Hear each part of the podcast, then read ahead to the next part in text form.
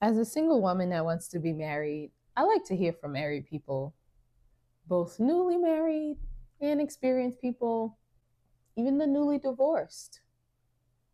You got to know what you're signing up for and where the pitfalls are. I'd like to share a few that I have heard recently on today's Dear Single Women's podcast.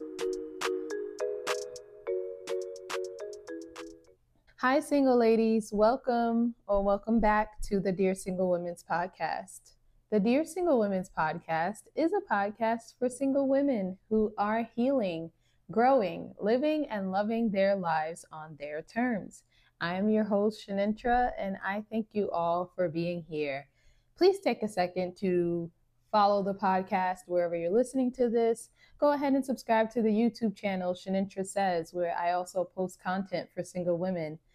Actually, tonight we will be going live again for our Christian Singles Support Group. If you are uh, around, if you're free around 8 o'clock Eastern Time, 5 p.m. Pacific, please go ahead and log in. And we're just going to talk about how to schedule a holiday season, how to fill up this time, what do we do to guard against loneliness and depression and all the things that can arise during the holidays. It, it is a tough season for single women. So um, go ahead and sign in tonight. Get some um, tips and just community and fellowship with other like minded women on the Shanentra Says channel. Thank you guys. I appreciate it. So, just a quick update. I know I said I was going to do an Uncover Your Why session towards the end of the year, just work it through where you are now as a woman. Why do you still want this? why do you want to be married? Well, maybe you've had that conversation with yourself in the past, but why do you want it today? Um, that was something I want to do with you guys because I uncovered my why recently, and it was a very powerful moment for me. But unfortunately, I'm going to have to cancel that because I'm doing some transitioning right now in my life, and I just am not able to add anything else on my plate but um, I will possibly make it a future podcast episode. Subscribe and follow so you can check that out. All right, let's get into today's episode. So I was listening to, like I said, a couple of things, just uh, listening to married people talk. Newly married, uh, married for years, and uh, even the newly divorced. I actually got some good insight from listening to someone who was newly divorced. And it, it really just has me thinking and realizing that you have to know who you are. You have to know what expectations you're bringing into marriage. You have to know your person and what expectations they're bringing into marriage because all of those things play a role into how the marriage will go. So I was watching like the first season of Married at First Sight. I also watched this podcast interview with Essence Atkins. I don't know if you guys remember Essence, but she was a big star in the 90s. She was the older sister on Smart Guy with Tia and Tamera's brother, Taj Mowry. Um, she also played in um, one of my favorite shows, Half and Half, with um, Rachel True, who played Mona, and uh, she was a little Dee. And I just, I love, I relate to Mona. Like, that's my girl. So I love that show. Um, so she's a she's an actor from the 90s and the 2000s. If you don't know who I'm referring to, but she um, was on a podcast talking about her divorce. And I didn't know she got divorced. So it was kind of sad to hear that. She had met her husband on Match.com. They were married for seven years. They have a son. And they, I didn't know they got divorced, but they got divorced. So trying to listen in and find out like what happened. It's an hour long podcast. I will link you guys to it. It is long, but I suggest listening to it. She's a Christian, and so I like hearing her perspective. And I'm going to share with you what she said. They asked her, Why did you get divorced? And she said, We weren't really clear as to who the person was. and what they needed. Even though the love was there, God wasn't at the center of their marriage. And so when the marriage needed to be resuscitated, brought back to life, it couldn't happen. That's powerful. She talked about how important it was to keep God at the center of your marriage not just in your personal relationship with God, but God needs to be at the helm, is how she called it, how she phrased it. He needs to be at the helm of that relationship. And as a Christian woman, that really made me pause and think I have a great relationship with God, and it's grown so much this year. I would hope my husband would have that too. But how do we take our individual relationships with God and put it together to keep him at the center of the marriage. Not just of my life, not his life, but our particular relationship and things that arise in that relationship. We need to be clear on who exactly we're getting with. That's one of the reasons she said her marriage failed, not knowing her husband well enough and what it is he needs. I'm going to also add in what it is the expectations that he has as a uh, man who's been single possibly for a while um, what expectations of marriage what ideal idealism is he bringing into the marriage that needs to be worked through you as a single woman maybe you've been single for a while what expectations are you bringing into this relationship? What idealism do you have that's going to play a role into how this marriage works together with the two of you? Tie it into married at first sight. The couple didn't work out. They got divorced and they were debriefing or doing an autopsy, I guess, of the relationship. Why didn't this work? What happened? and he said that he had some expectations for a wife. He wanted a wife who was social, charismatic, smart, driven. But then he also wanted a woman who was the kind of woman that would greet him with a meal when he came home from work or um, be willing to like lay up with him the whole weekend just kind of having lots of sex and just enjoying each other. He came into the marriage with preconceived notions and expectations. And so, of course, when she didn't meet that, it failed in his eyes. That was the reason why it failed. Now, will we all go into marriage with some preconceived expectations that we have of the marriage? Yes. Some of them are just like obvious, like you know, don't cheat on me, like, don't abuse me. You know, some of those are obvious. Then you have the ones that you have almost built up in your mind of this is what a man is. And you, it, that's fine, but you need to make sure that is clearly being relayed to the person that you are going to marry so that there is no, oh, he's not like that. And yeah, that can come out in marriage. That can come out in dating, I should say but it really comes out in a way in marriage that it won't in dating. And the reason I say that is because when you're married, you're living with someone, right? As Christian women, we're not going to live with a guy before we get married to him. So there's just a lot of things that are going to come out that you would not have dealt with in the dating stage. How do we prepare ourselves for that? Because it is a disconnect, it is a gap, you know God's design is God is God's design and it's perfect.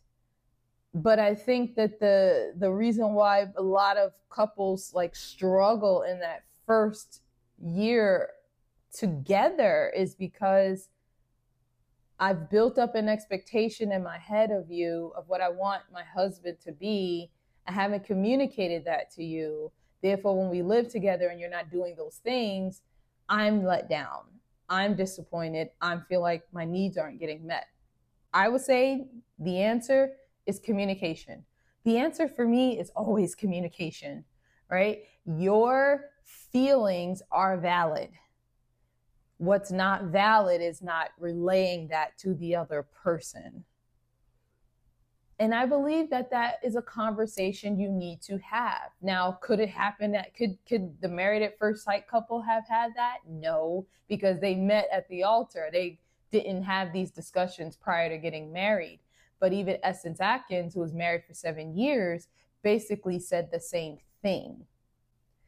She went into it happy, idealistic. I want to get married. This is what I'm happy. I want this you know, the way we all feel as single women, single Christian women in particular, right? Because we are saving ourselves. We're trying really hard to do this in a God honoring way, which means honestly stifling a lot of those uh, fleshly desires and um, doing a lot of things. Like, I know for me, I have to guard against complete and total like em- emotional intimacy. Not to say I won't give myself in a relationship emotionally, but I have to um, allow myself to express, but also know that there's a limit to that because this person's not my husband. When I give myself fully emotionally, the physical is going to come with it because that's how I am. And I believe that's probably how most women are. So I have to guard against that. So, like, in a Christian woman is almost doing even more to to not not sin prior to getting married. And so when you do get married, you just ah, get to be free, right? The the chains are off. I get to just be free and you want to live and love and enjoy that. And that's fine but how well do you know the person you're with? How well do you know what their expectations are? How well do you know their needs? And what they're bringing to the marriage? You have to take time to get to know that and not just I know enough to marry this person. He's a good guy. He's got a good job. He's got a good heart. I know enough. We can get married and we'll get to be free fit in there that I'm going to know who he is at the core, what are his expectations for marriage, what is it that he needs. I read a quote and it really stuck with me that your love language is attached to unmet needs that you had as a child. And I was like, hmm, that actually makes a lot of sense. My love language is quality time, uh, probably above all, quality time. I did not get that as a child. So that's an expectation I'm bringing into marriage that I couldn't control my parents and my family spending time with me, but I can't wait to get married because I want to really have this deep, intimate quality time and connection with my husband. Okay. Now, have I relayed that to him? Because if I get married and I'm looking forward to that and he actually is one of these people like I really just uh, need my space, or there's a limit to how far that goes, or maybe he maybe maybe not. Maybe he just doesn't put an emphasis on it on the way I do. I'm gonna be let down, not because there's anything wrong with that desire, but have I told him that? What I really loved about what Essence said is even though the love was there, you can really love a person you can really know you want to be with this person. And I pray that we all get there, right? I'm looking forward to that for us. But just make sure you remember this podcast episode when you get there and toss that in that I need to know who he is and what is it that he is expecting of this marriage and what is it that he needs. And I would pray he'd do the same for you, but if not, speak up and advocate for yourself. Here's what I'm expecting in marriage here's why I'm expecting that and what I need. That is a conversation that needs to happen. I'm seeing it like repeatedly when as I'm listening and engaging with the couples or the newly divorced person that it's that communication. They have they repeatedly stress the importance of being clear about what you are bringing into the marriage. I want to give you one more example. Let's talk about the baggage or uh, the blueprint that we bring into the marriage. This other guy, he has a podcast. I just discovered it recently. It's called The Bald and the Beautiful. So it's two bald guys and their wives. I was watching them because I was watching the reviews of Married at First Sight. Marcus brought up something that was like, whoa, hit me like a bomb, and I want to share it with you. He said that you got to be aware of what it is you're bringing into your marriage from your past. And he and his wife have been married for uh, about like 15 years. So, honestly, in today's day and age, you're a veteran to me. So, what he said was that when he was younger, his parents always handled their conflicts by um, like kind of being loud with each other.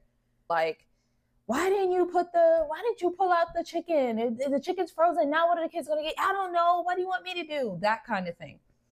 And so, because that was the model that he saw growing up his whole life, him and his siblings, when he was dating his wife, he said they had gotten into a, a disagreement and he started yelling at her.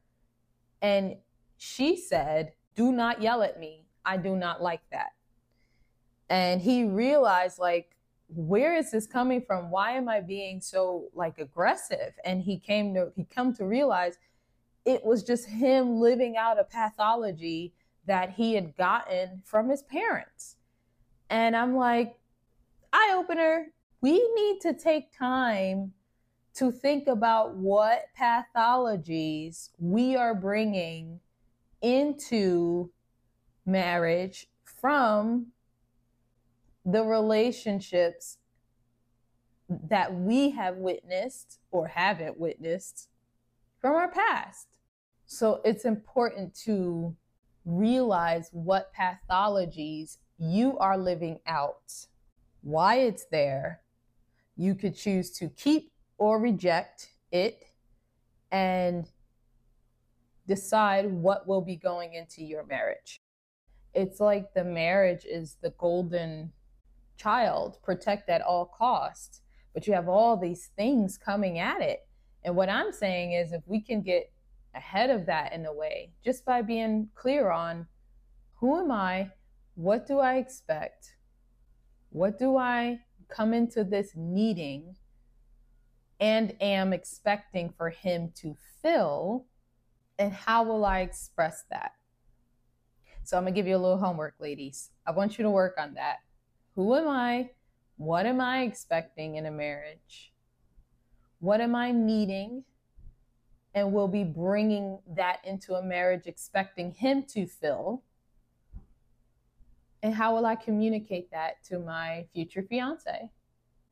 That's something to know and be intentional about. Protect your marriage at all costs. When I get married, I want it to be one and done.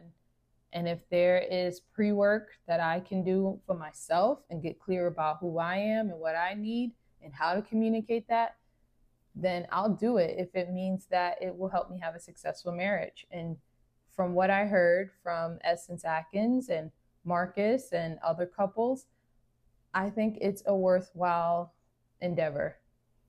So I hope you take some time to work on that today, ladies. Thank you for listening, and hopefully, I'll see you on the YouTube channel tonight for our Christian Single Support Group, um, Surviving and Thriving in the Holiday Season. And if not, I'll see you next Monday for a new episode of the Dear Single Women's Podcast.